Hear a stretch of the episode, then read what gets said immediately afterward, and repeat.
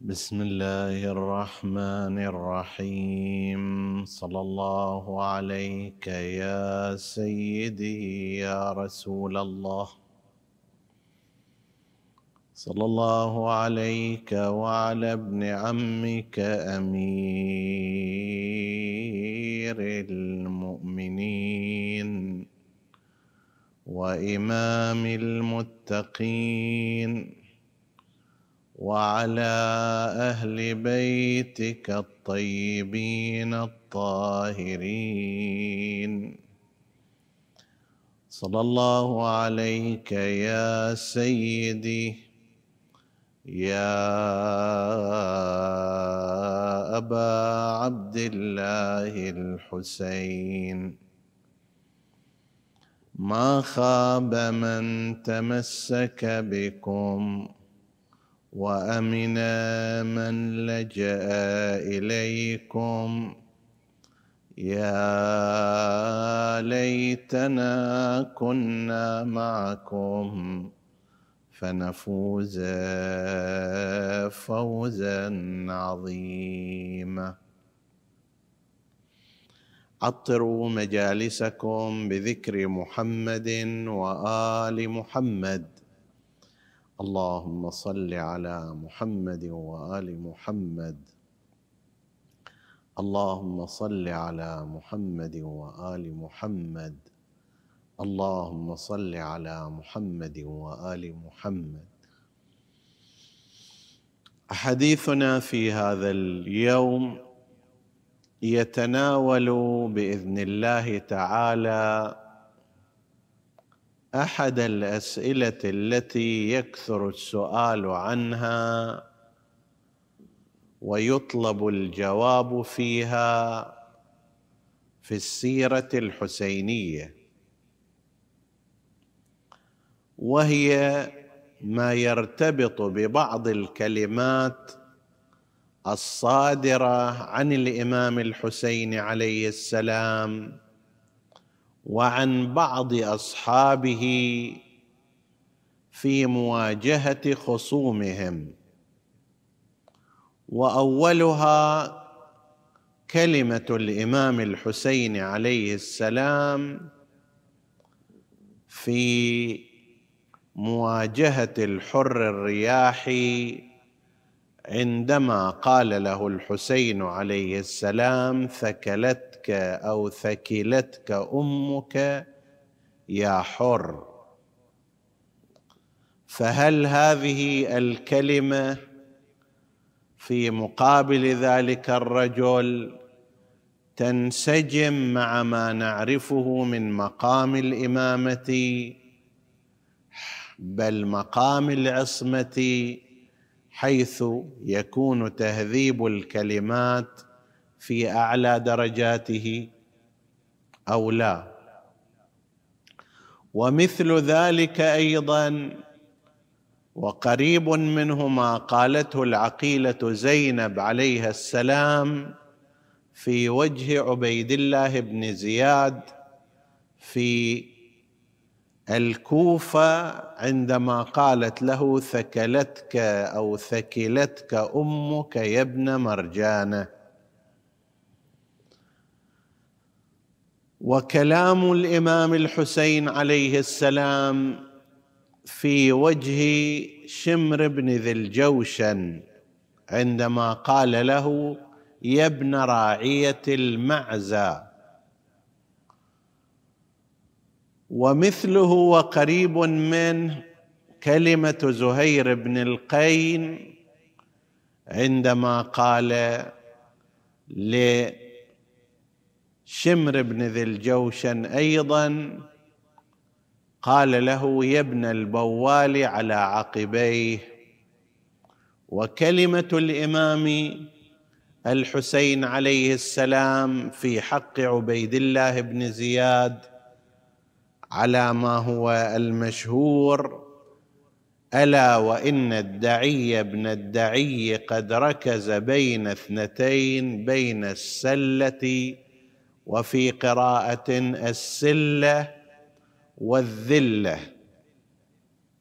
بناء على أن المراد منها هو عبيد الله ابن زياد. هذه الكلمات وأمثالها ربما تثير في نفس السامع سؤالا حول أنه هل فعلا صدرت هذه الكلمات من المعصوم ومن أنصاره ومن مثل العقيلة زينب ولا سيما في الفقرة الأولى وهي خطاب الإمام الحسين عليه السلام للحر الرياحي وأن الحر رد على الإمام ردا هادئا فقال له كما جاء في تاريخ الطبري اما لو أن أحدا من العرب ذك وهو في هذا المقام الذي نحن فيه ذكر أمي لما تركت ذكر أمه ولكن لا سبيل إلى ذكر أمك إلا بأحسن ما نقدر عليه. فكأن القائل يقول أن رد الحر كان أنسب وألين. والجواب على ذلك اولا على هذه الفقرة ثم على باقي الكلمات.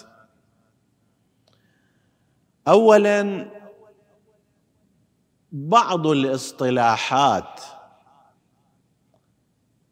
قد تتأثر بالظروف الزمانية والمكانية والاجتماعية للمجتمع. فما يكون له معنى حرفي ظاهري في شيء معين قد لا يحمل نفس هذا المعنى في زمن آخر وفي مجتمع آخر. ربما نحن عندما نسمع الآن ثكلتك أمك يقولها شخص لشخص نعتبرها كلمة شديدة وعنيفة وسيئة وأنه دعاء على هذه الأم بأن تثكل ولدها يعني أن يموت هذا الولد وتحزن من أجله.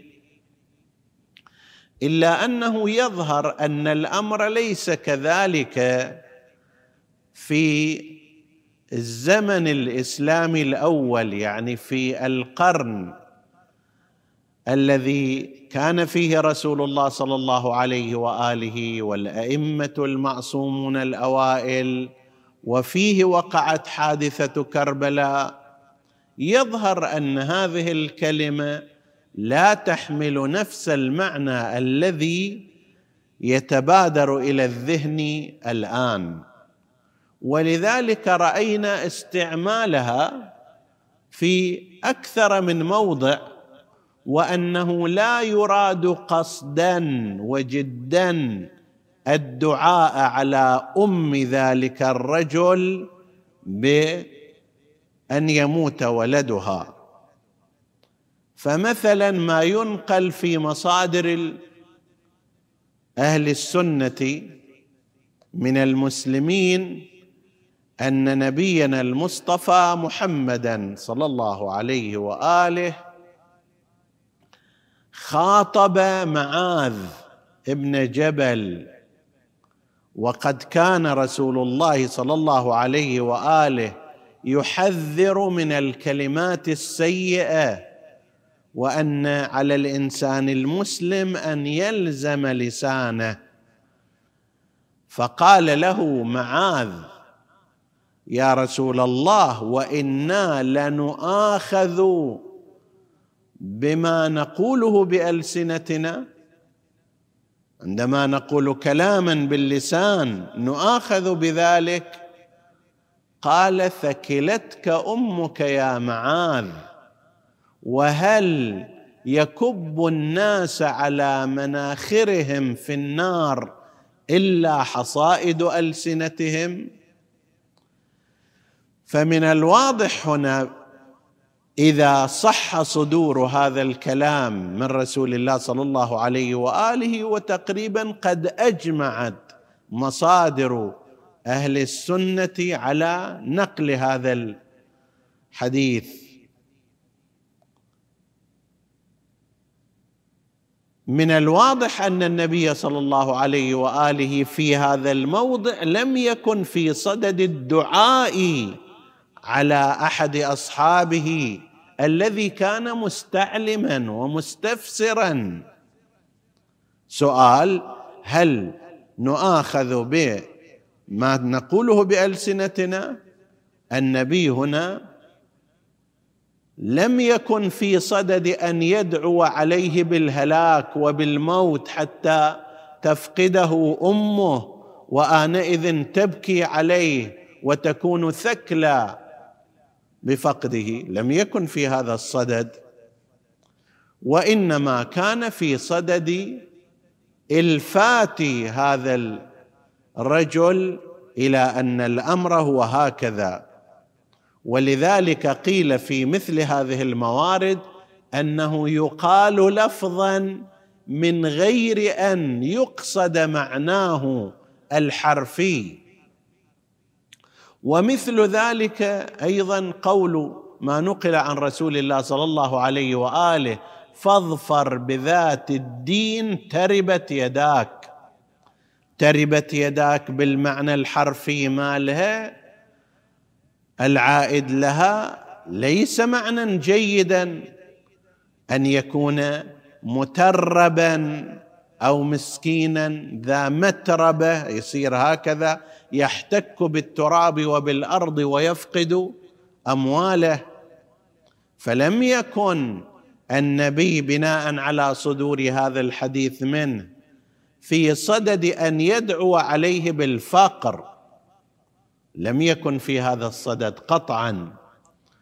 ومثل ذلك أيضا ما نقل عن أمير المؤمنين عليه السلام كما أثبته الشريف الرضي في نهج البلاغة في قضية عقيل مع أخيه علي علي أمير المؤمنين عليه السلام عندما طلب منه اموالا إضافية فأحمى له حديدة وقربها من فضج ضجيج ذي دنف من ألمها وكاد أن يحترق من ميسمها. يقول الإمام فقلت له ثكلتك الثواكل يا عقيل. أتئن من حديدة أحماها إنسانها للعبه وتجرني إلى داء إلى نار سجرها جبارها لغضبه؟ هنا قطعا الإمام لم يكن يدعو على عقيل بالموت والهلاك حتى تفقده أمه وتثكل به عندئذ. ليس كذلك. فإذا الأمر الأول في الجواب عن هذا هو أن بعض الألفاظ بعض التراكيب بعض التعابير لا يقصد منها معناها الحرفي الدقيق ولا سيما مع اختلاف الأزمنة. فقد يتبادر يتبادر إلى الذهن في هذا الزمان معنى ليس متبادرا في ذلك الزمان وضمن تلك الظروف. هذا اولا. ثانيا لو فرضنا أن هذا دعاء عليه بالموت لنفترض هذا الأمر وأنه لا هذا المعنى واحد سواء كان الآن لو في ذاك الزمان. الحر إلى ذلك الوقت وقت الكلمة التي قالها الإمام له يستحق أكثر من ذلك. مو بس يستحق الدعاء عليه بالموت أكثر من هذا يستحق. لأنه في ذلك الوقت إلى ذلك الوقت بل إلى ما بعده قبل أن يتحول وينتقل انتقالا كاملا إلى الإمام الحسين عليه السلام كان عنوانه خارج على إمام زمانه. في ذلك الوقت هو خارج على الإمام الحق. ولو مات على تلك الحالة والعياذ بالله لكان مصيره مصير أولئك المجرمين. إلى ذلك الوقت عنوانه الرسمي أنه خارج على إمام زمانه لأن القضية هكذا كما ينقلها المؤرخون جاء الحر الرياحي على رأس جيش من ألف مقاتل وحاصر الحسين عليه السلام. بعد الصلاة الإمام الحسين خطب فيهم ووعظهم وأخرج إليهم الكتب التي كتبت إليه أنه أن اخضر الجناب وإناعة الثمار وما شابه ذلك. الحر قال أن لست ممن كتب هذه الكتب وقد أمر وقد أمرني الأمير الا أفارقك حتى آتيك به في الكوفة. معنى ذلك أنا الآن شرطي جندي مأمور أن أعتقلك يا أبا عبد الله الحسين. ما خليك تتحرك. فبعد المفاوضات لم يتوصل إلى نتيجة معه. الإمام الحسين عليه السلام أمر أصحابه بأن يعدوا الرحائل والضعائن للمسير وأخذ يأتي وأخذ الركب في الحركة فجاء الحر ووقف أمامه حتى اصطكت بعض المحامل ببعضها. ومنع الإمام من الحركة. ما هو الحق الذي ما هو المبرر الذي يمتلكه الحر إلى تلك اللحظة في أن يعتقل الإمام في أن يمنعه من المسير؟ هو اعتداء صارخ. هو فعل معاد هو خروج على إمام الزمان حتى لو لم يكن الإمام الحسين عليه السلام. ما شأنك أنت حتى تمنعني من أن أتخذ الطريق الذي يعجبني؟ فكيف إذا كان هو الخليفة الشرعي وهو الإمام الحق بمقتضى تنصيب رسول الله بل بمقتضى أيضا حتى الاتفاق الرسمي الذي جرى مع الإمام الحسن وبين الإمام الحسن ومعاوية. فعندما يأتي الحر الرياحي ويمنع الإمام من المسير ويقول له أنا مهمتي هي أن أمسكك إلى أن أوديك إلى عبيد الله بن زياد. أي اعتداء أعظم من هذا الاعتداء. أي عدوان أكبر من هذا على ابن رسول الله. ذاك الوقت هذا الشخص لولا رأفة الله ورحمة الله به ولولا صبر الإمام عليه السلام يستطيع الإمام أن يجر سيفه ويضرب عنقه لأنه شخص خرج على إمام الزمان ويريد اعتقال إمام إمام زمانه وإمام الكل. فهو في ذلك الوقت هو الخارج هو المعتدي. هو اللي جاي من الكوفة لكي يقيد الإمام ويرجعه إلى ابن زياد. فأي اعتداء أكبر من هذا؟ أن يواجهه الإمام بمجرد كلمة ثكلتك أم أمك. يعني عساك تموت؟ هذا شيء بسيط. كان يستحق في هذه الحالة. لولا رحمة الله به ولولا صبر الحسين أكثر من هذا المقدار. فقوله له ثكلتك أمك أمر لا حرج فيه ابدا. إما بناء على أن هذه الألفاظ كما بينا بعض الأمثلة عليها لا ينظر إليها على معانيها الحرفية وإنما نوع من أنواع التنبيه نوع من أنواع إظهار شيء من الغضب لا أن هناك دعوة جادة عليه بالموت وعلى أمه بالثكل. إما هذا وإما أن نقول لا حتى لو فرضنا كان كذلك فإن الحر إلى تلك اللحظة كان يستحق مثل هذا بل يستحق أكثر من ذلك. الحر شهيد. الحر أبنه الإمام الحسين لكن إلى تلك اللحظة كان خارجيا كان عاديا كان معتديا على إمام زمانه وهو الحسين سلام الله عليه. أكثر من أنه واحد يجي ويعتقل الإمام عليه السلام. هاي مهمته وهو جاي يريد ينفذها. طيب هذا بالنسبة إلى الكلمة الأولى المرتبطه بالحر ابن يزيد الرياحي. أما باقي الكلمات فهي تختلف عنها بل بالإضافة إليها أنها قيلت في حق أشخاص يستحقون ذلك وكانت مقصودة للتنبيه. أما بالنسبة إلى مثل ابن مرجانه كأن تقول زينب عليه السلام لعبيد الله بن زياد ثكلتك أمك يا ابن مرجانه فهذا أدنى شيء يستحقه هذا يعني يتمنى الإنسان المؤمن ولو استطاع أن يفعل ذلك أن تنتهي حياة هذا المجرم الذي قتل ابن بنت رسول الله وقتل أصحابه بتجيشه الجيوش وسبى نساء رسول الله ورد أجسادهم أجساد الرجال بحوافر الخيل. هذا لا يستحق أن يدعى عليه بالموت. هذا يستحق أن يقتل. يستحق أن يعاقب في الدنيا على كل قتلة قتلها لأحد. بمثلها. هو الذي جيش هو الذي جند هو الذي أرسل هو الذي مول هو الذي أصدر الأوامر.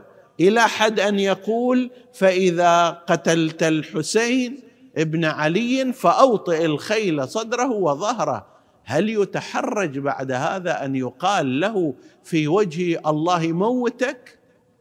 أسأل الله أن يميتك. هذا أدنى شيء يستحقه.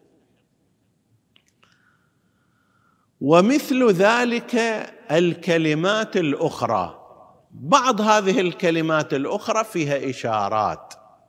هذه الإشارة لمن يفهم هذه الإشارات يراد القول منها أنه يا أيها الناس أنتم تتبعون أناسا لم يأتوا من أرحام طاهرة. ولا من أصلاب مطهرة. وتقاتلون أولئك الذين أنجبتهم الأصلاب الشامخة والأرحام المطهرة وأنهم أطهار مطهرون. من أطهار مطهرين ألا ألا تعقلون؟ ألا تلتفتون؟ أنت جئت وراء شخص مولده خبيث منهجه خبيث فعله خبيث لكي تقاتل شخصا أصله طاهر منشأه طاهر حجره الذي ربي فيه طاهر منهجه منهج طاهر وسليم وطيب. حركته في الحياة كذلك. ألا تعقدون مقارنة بين الأمرين؟ هنا يأتي التأكيد عادة على خباثة ذلك المولد لأعداء الحسين عليه السلام وعلى طهارة هذا المولد وقداسة هذا المولد. محل افتخار الإمام زين العابدين عليه السلام يقول أنا ابن عديمات العيوب أنا ابن نقيات الجيوب أنا ابن من كسى وجهها الحياء أنا ابن فاطمة الزهراء. هذا من هالصوب؟ ومن ذاك الصوب يا ابن راعية المعزى لمثل شمر بن ذي الجوشن. الدعي بن الدعي لمثل عبيد الله بن زياد بناء على تفسيرها به وإن كان بعضهم فسرها بيزيد. لكن بناء على تفسيرها بعبيد الله بن زياد كما لعله الظاهر والأقرب إلى ذلك الأمر واضح. فإن والد هذا الدعي هو زياد تحيروا فيه يسمونه زياد ابن ابيه زياد ابن أبي سفيان زياد ابن عبيد زياد هكذا. حتى قيل أن أم المؤمنين عائشة لما أرسلت رسالة إلى زياد كتبت من أم المؤمنين عائشة لابنها زياد بس وهو فهم الرسالة فقال لقد لقيت زوج النبي عنة كبيرا حتى توصلت إلى الحل. يعني ما كتبت إلى زياد بن أبي ما كتبت إلى زياد بن أبي سفيان ما كتبت إلى زياد بن عبيد. كل واحدة فيها فد مشكلة. طيب زياد ابن سمية هم فيها فد مشكلة. فذاك كونه دعيا واضح للجميع. وراحت عليه في التاريخ هكذا وقد روى الحادثة أبو سفيان بشكلها المخجل المفصل. وأما ابنه عبيد الله بن زياد فالإمام الحسين عليه السلام كشف للناس جهة عن سيكون تفصيلها على يد عبيد على يد عبد الله بن عفيف الأزدي وقد ذكرنا قصته فيما مضى من الأيام. الإمام عليه السلام قال إن الدعي ابن الدعي قد ركز بين اثنتين. عبد الله بن عفيف الأزدي كان أكثر صراحة ووضوحا وذلك أنه لما قبض عليه وجيء به إلى عبيد الله بن زياد وأريد أن يقتله. ابن زياد أراد أن يطلع له حكاية بحيث يجر من وراء لسانه كلمة فيقال للناس هذا شتم الخلفاء شتم أصحاب رسول الله. فقال له ما تقول في أبي بكر وعمر وعثمان هل هم هل هم في الجنة أو في النار؟ فقال له وما شأن وما شأنك أنت وأبو بكر وعمر وعثمان؟ تسألني عنهم سلني عنك وعن أصلك. يا عبد بني علاج. أنت مو منسوب لأبيك حقيقة. وإنما أنت ابن لشخص آخر هو ذلك العبد الذي كان يواصل أمك. وقد ذكروا هذا المعنى في أحوال ابن زياد أنه لم يأتي من نكاح سليم وصحيح وإنما كان على أثر خيانة وخباثة. ولذلك كان يقولون إنه كان قليل الشبه بأبيه وهو أشبه بذلك العبد الذي يتهم به.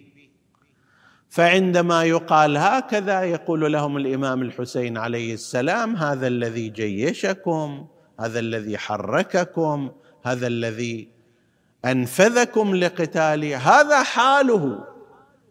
دع عنك الأمور الدينية. أنه عنده دين أو لا. هذا خبيث المولد. هذا يتنقل من نسل خبيث إلى نسل خبيث. أنتم تسلموا مصائركم وتسلمون دينكم وتسلمون حياتكم بيد هذا النوع. هذا المقدار تساقون إلى الموت كرامة لشخص تقلب في أيدي الخبث والنجاسة وسوء الأصل. ومثل ذلك عندما قال الإمام الحسين عليه السلام لشمر بن ذي الجوشن وهو من كان له ذلك الدور السيء في كربلاء وفي تصعيد المواقف. هنا من جهة الإمام الحسين عليه السلام قال له يا ابن راعية المعزة. زهير بن القين قال جهة أخرى له قال له يا ابن البوال على عقبيه. إمام الحسين لما أوقد النار حول المخيم لحماية المخيم مخيم النساء من الهجوم المباغت بالخيول من قبل الأعداء ولا سيما من الجهة الخلفية. فجاء شمر بن ذي الجوشن وقال له تعجلت بالنار يا حسين فقال له الحسين يا ابن راعية المعزى أنت أولى بها صليا. قسم من الناس يقول أنه شنو؟ رعي الماعز ما هو المشكلة فيه؟ هذا ليش؟ لماذا الاستهانة برعي الماعز؟ هذه حرفة من الحرف وكثير من العرب والمسلمين كانوا يعملون بها. لا ليس الأمر هكذا. الإمام الحسين يعطي رسالة وشفرة من اللي يفهمها يفهمها مثل زهير بن القين. فيجاوب في مكان آخر لما زهير بدأ يخطب في الناس. قال له شمر بن ذي الجوشن وأنكر عليه ذلك وقال له أبرمتنا بكثرة كلامك لتحكي زايد يكفي هذا. طيب.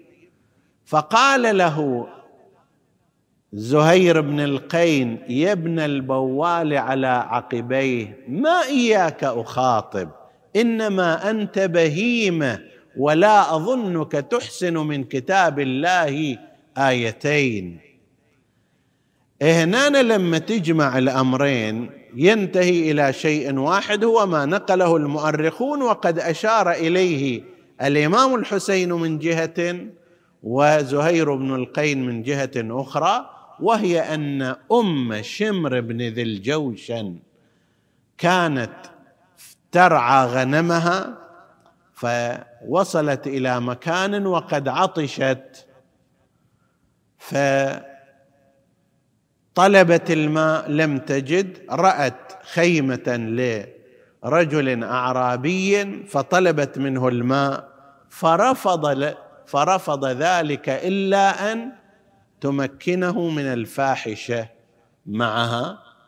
واستجابت له وكان شمر بن ذي الجوشن من نتاج تلك العلاقة الآثمة فهو ليس صحيح النسب إلى أبيه ذي الجوشن وإنما هو لذلك الأعرابي البوال على عقبيه الذي لا يلتزم بحكم شرعي ولا يعرف حلالا ولا حراما ومستعد لأن يفجر بامرأة في مقابل أن يعطيها الماء وإلا يحرمها إلى أن تعطش. الإمام الحسين عليه السلام أشار إلى جهة الأم أن هذه الأم مكنت نف مكنت ذلك الراعي من نفسها ويفترض أن المنطقة لم تكن بعيدة جدا لأنهم يقولون أنها كانت بين جبانة كندة وجبانة أخرى يعني في داخل حدود الكوفة وأطرافها ليست مثلا الطرقات منقطعة بها أو أن سيحصل هناك موت من العطش واضطرار وما شابه ذلك.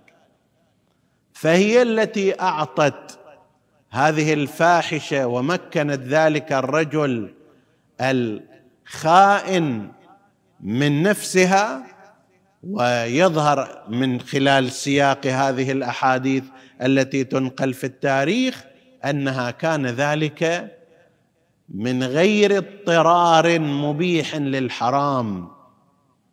فالإمام عليه السلام يقول لشمر بن ذي الجوشن أنت ناتج من هذه العلاقة الآثمة. أنت ثمرة سوداء مرة خبيثة لتلك العلاقة الفاحشة التي يعرف الجميع أنها لا تصح. وتجي بعدين تتكلم على الدين والإسلام. لطيف أن واحد من أصحاب الشمر كان واقفا وسمع مع شمر وأصحابه فسمع الحسين عليه السلام يقرأ آية من القرآن هي التي قرأتها العقيلة زينب عليه السلام في ديوان يزيد في الشام ولا يحسبن الذين كفروا أنما نملي لهم خير لأنفسهم إنما نملي لهم ليزدادوا اثما ولهم عذاب مهين. والحسين كان يتكلم في هذا الاتجاه فأحد أصحاب شمر يقول يخاطب الحسين عليه السلام برفيع الصوت يقول نحن الطيبون وأنتم الخبثاء. أنت يا أيها الرجل وراء شمر بن ذي الجوشن اللي هذا وضعه وراء عبيد الله بن زياد اللي ذاك وضعه وراء أمراء وحكام وسلاطين وقادة عسكريين يرتضخون في الإثم ينجبون من الإثم وينجبون من الإثم. وبعد ذلك تأتي وتقول مثلا نحن الطيبون وأنتم الخبثاء لرجل قال الله فيه وفي جده وأبيه وأمه وأخيه إنما يريد الله ليذهب عنكم الرجس أهل البيت ويطهركم تطهيرا. ومثل ذلك أيضا ما قاله الإمام الحسين عليه السلام لمروان بن الحكم يا ابن الزرقاء نفس الاتجاه. هذه فئة التي عادت أهل البيت عليهم السلام. لو تتبعت أصولها لزكم أنفك بروائح الفساد والخيانة والخباثه لا تستطيع أن تستمر في مطالعة هذه الأمور.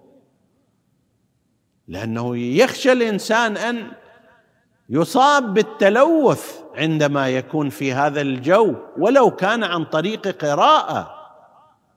أنتم أيها الناس تأتون وراء أشخاص من هذا الجو دينهم غير صحيح منشأهم غير صحيح مولدهم غير صحيح خبث في خبث في خبث خبث الاصل وخبث العمل وخبث النيات ثم تسلمونهم رقابكم لكي تصبحوا اسيافا بأيديهم. الامام الحسين عليه السلام يقول وحششتم علينا نارا اقتدحناها على عدونا وعدوكم فأصبحتم البا لأوليائكم لأعدائكم على أوليائكم.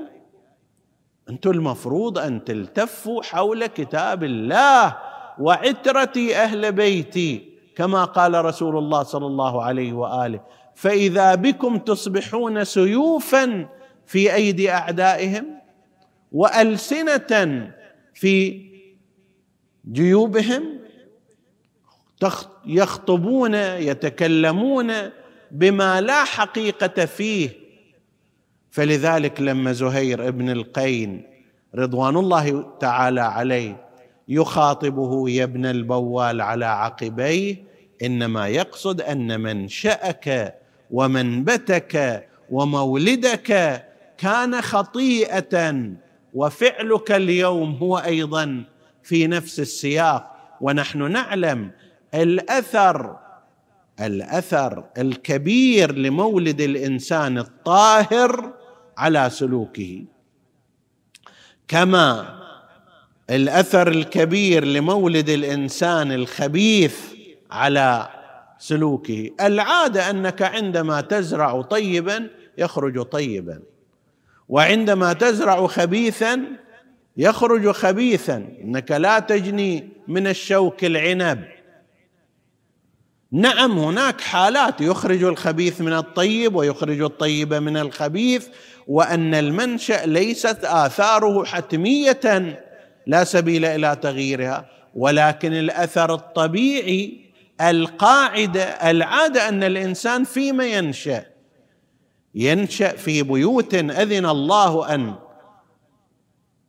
ترفع ويذكر فيها اسمه ينشأ في مكان نخاطب به صاحبه اشهد أنك طهر طاهر. مطهر من طهر طاهر مطهر طهرت وطهرت بك البلاد وطهرت أرض أنت بها وطهر حرمك. ولهذا يلتزم الإمامية في سلسلة آباء النبي المصطفى صلوات الله وسلامه عليه وبت وعلى آله وبالتبع بالنسبة إلى الآل. أنهم إنما جاءوا من نكاح مشروع وقد رووا عن رسول الله صلى الله عليه وآله. جئت من نكاح لم يدنسني سفاح الجاهلية إلى آدم الذي يراك حين تقوم وتقلبك في الساجدين. في المقابل كما ذكرنا أولئك تخلي إيدك على أي واحد منهم؟ ترى إما منبته منبت سيء وإما تربيته تربية سيئة وإما فعله ودينه سيء وخبيث وهكذا. وهذا لو كان لنفسه يهون الأمر لكن هذا راح يصير قائد لآلاف يشهرون سيوفهم. هذا راح يصير يقرر دين دين هؤلاء راح يقرر مصير هؤلاء. يعلمهم من هم الخبيثون ومن هم الطيبون. هذه المصيبة هنا وإلا هو بالنسبة إلى نفسه انتهى الأمر. راح يصعد عبيد الله بن زياد ويتحدث عن إن الله قد نصر أمير المؤمنين وقتل الكذاب ابن الكذاب فلان ابن فلان يقصد أبا عبد الله الحسين سلام الله عليه. هذا الآن قاعد يقرر دين الناس وهو شخص مرتكس في الخباثه شمر بن ذي الجوشن هو الذي يقرر حركة الجيش العسكرية برسالته التي جاء فيها وهو بهذه الصورة. فمن المناسب هنا أن يشار إلى أصول هؤلاء الخبيثه إلى تربيتهم السيئة إلى أنهم أنجبوا من أرحام غير مطهرة. من أصلاب غير حسنة. لعل الإنسان يلتفت إلى ذلك. قال زهير بن القيل له يا ابن البوال على عقبيه إنما أنت بهيمة. ما إياك أخاطب؟ أنت مو أهل لأن أخاطبك. إنما أنت بهيمة. ما إياك أخاطب؟ والله ما أظنك تحسن من كتاب الله آيتين. وأمثال ذلك كان خطاب الأصحاب لهؤلاء. تتلاحظ طريقة خطاب أصحاب الإمام الحسين عليه السلام لأولئك جزء منها فضيحة هؤلاء في أصولهم وفي أنسابهم وفي أوائلهم وفي آبائهم لمنع تأثر هذا الجيش عنهم. وحتى إحنا أيضا يصير لنا في هذا الزمان ليش يشترط في القائد الديني عندنا الإمامية طهارة المولد؟ كما أقام على ذلك علماؤنا الأدلة في هذا الجانب لأن هذه مهمة عظيمة جدا لا تحتمل قيادة الناس هداية الناس لا تحتمل أن نقول يحتمل ولو بمقدار عشرة في المئة أن يتحرك فيه عرق الحرام هذا فيورد الناس المهلكه ما يتحمل القضية لاهميتها هذا مو خسارة أموال ولا خسارة وظيفة هذه خسارة الآخرة وهي أعظم من كل شيء. صلوات الله على أصحاب الحسين الذين عرفوا كيف يخاطبون أولئك القوم وكان أول قتالهم إياهم أنهم شهروا عليهم اللسان الحاد والباتر حتى يفضح حتى يفضحوهم ثم قاتلوهم بالسيوف الباترة وحملوا عليهم تلك الحملات المنكرة. أنا زهير و وأنا ابن القين أضرب بالسيف عن حسيني. طيب وأمثال هذه الأراجيس التي يتمثلون فيها مواقف الفداء والبطولة. فكان أن قضوا ما عليهم قضوا كراما يقول الشاعر قضوا كراما بعدما قد قضوا. ما الله لابن المصطفى أوجبا. وخلفوا عزائز الله من غير محام. صلوات الله وسلامه عليهم أجمعين. قاتلوا قتال الأبطال إلى أن تفانوا وتساقطوا على التراب ونزلوا عن خيولهم للمنايا. وقصارى ذاك النزول صعود وجاء ذلك الوقت الذي يلتفت فيه الحسين. سلام الله عليه وحيدا فريدا لا ناصر له ولا معين فلا يجد منهم إلا مكبوبا على وجهه وآخر على يمينه وثالث على شماله. وقد خمدت أنفاسهم ورحلت أرواحهم إلى بارئهم. ناداهم يا أصحاب الصفا ويا فرسان الهيجا ما لي أناديكم فلا تجيبون ادعوكم فلا تسمعون أنيام أنتم أم حالت منيتكم دون إمامكم وإلا لما كنتم عن نصرتي تقصرون ولا عن دعوتي تحتجبون. هذه بنات الرسول لفقدكم قد علاهن الذهول. فإنا لله وإنا إليه راجعون. لما رأى السبط أصحاب الوفا قتلوا. نادى أبا الفضل أين الفارس البطل؟ وأين من دوني الأرواح قد بذلوا؟ بالأمس كانوا معي واليوم قد رحلوا وخلفوا بسويد القلب نيرانا. قضايا بين من قطعة وريدة وقع راسه وبين الطارة إيده وبين مشبح برمية شديدة بخاصرته وهو يعالج ويفغار. أحباي لو غير الحمام أصابكم عتبت ولكن ما على الموت. معتب نسألك اللهم وندعوك. باسمك العظيم الأعظم الاعز الأجل الأكرم. يا الله اغفر لنا ذنوبنا كفر عنا سيئاتنا. آمنا في أوطاننا. لا تسلط علينا من لا يخافك ولا يرحمنا. ولا تفرق بيننا وبين محمد وآله طرفة عين. فضل اللهم إخواني السامعين فردا فردا واقض حوائجهم اشف اللهم مرضاهم. لا سيما المرضى المنظورين ومن أوصانا بالدعاء. وادفع اللهم هذا الوباء عن عبادك يا رب العالمين.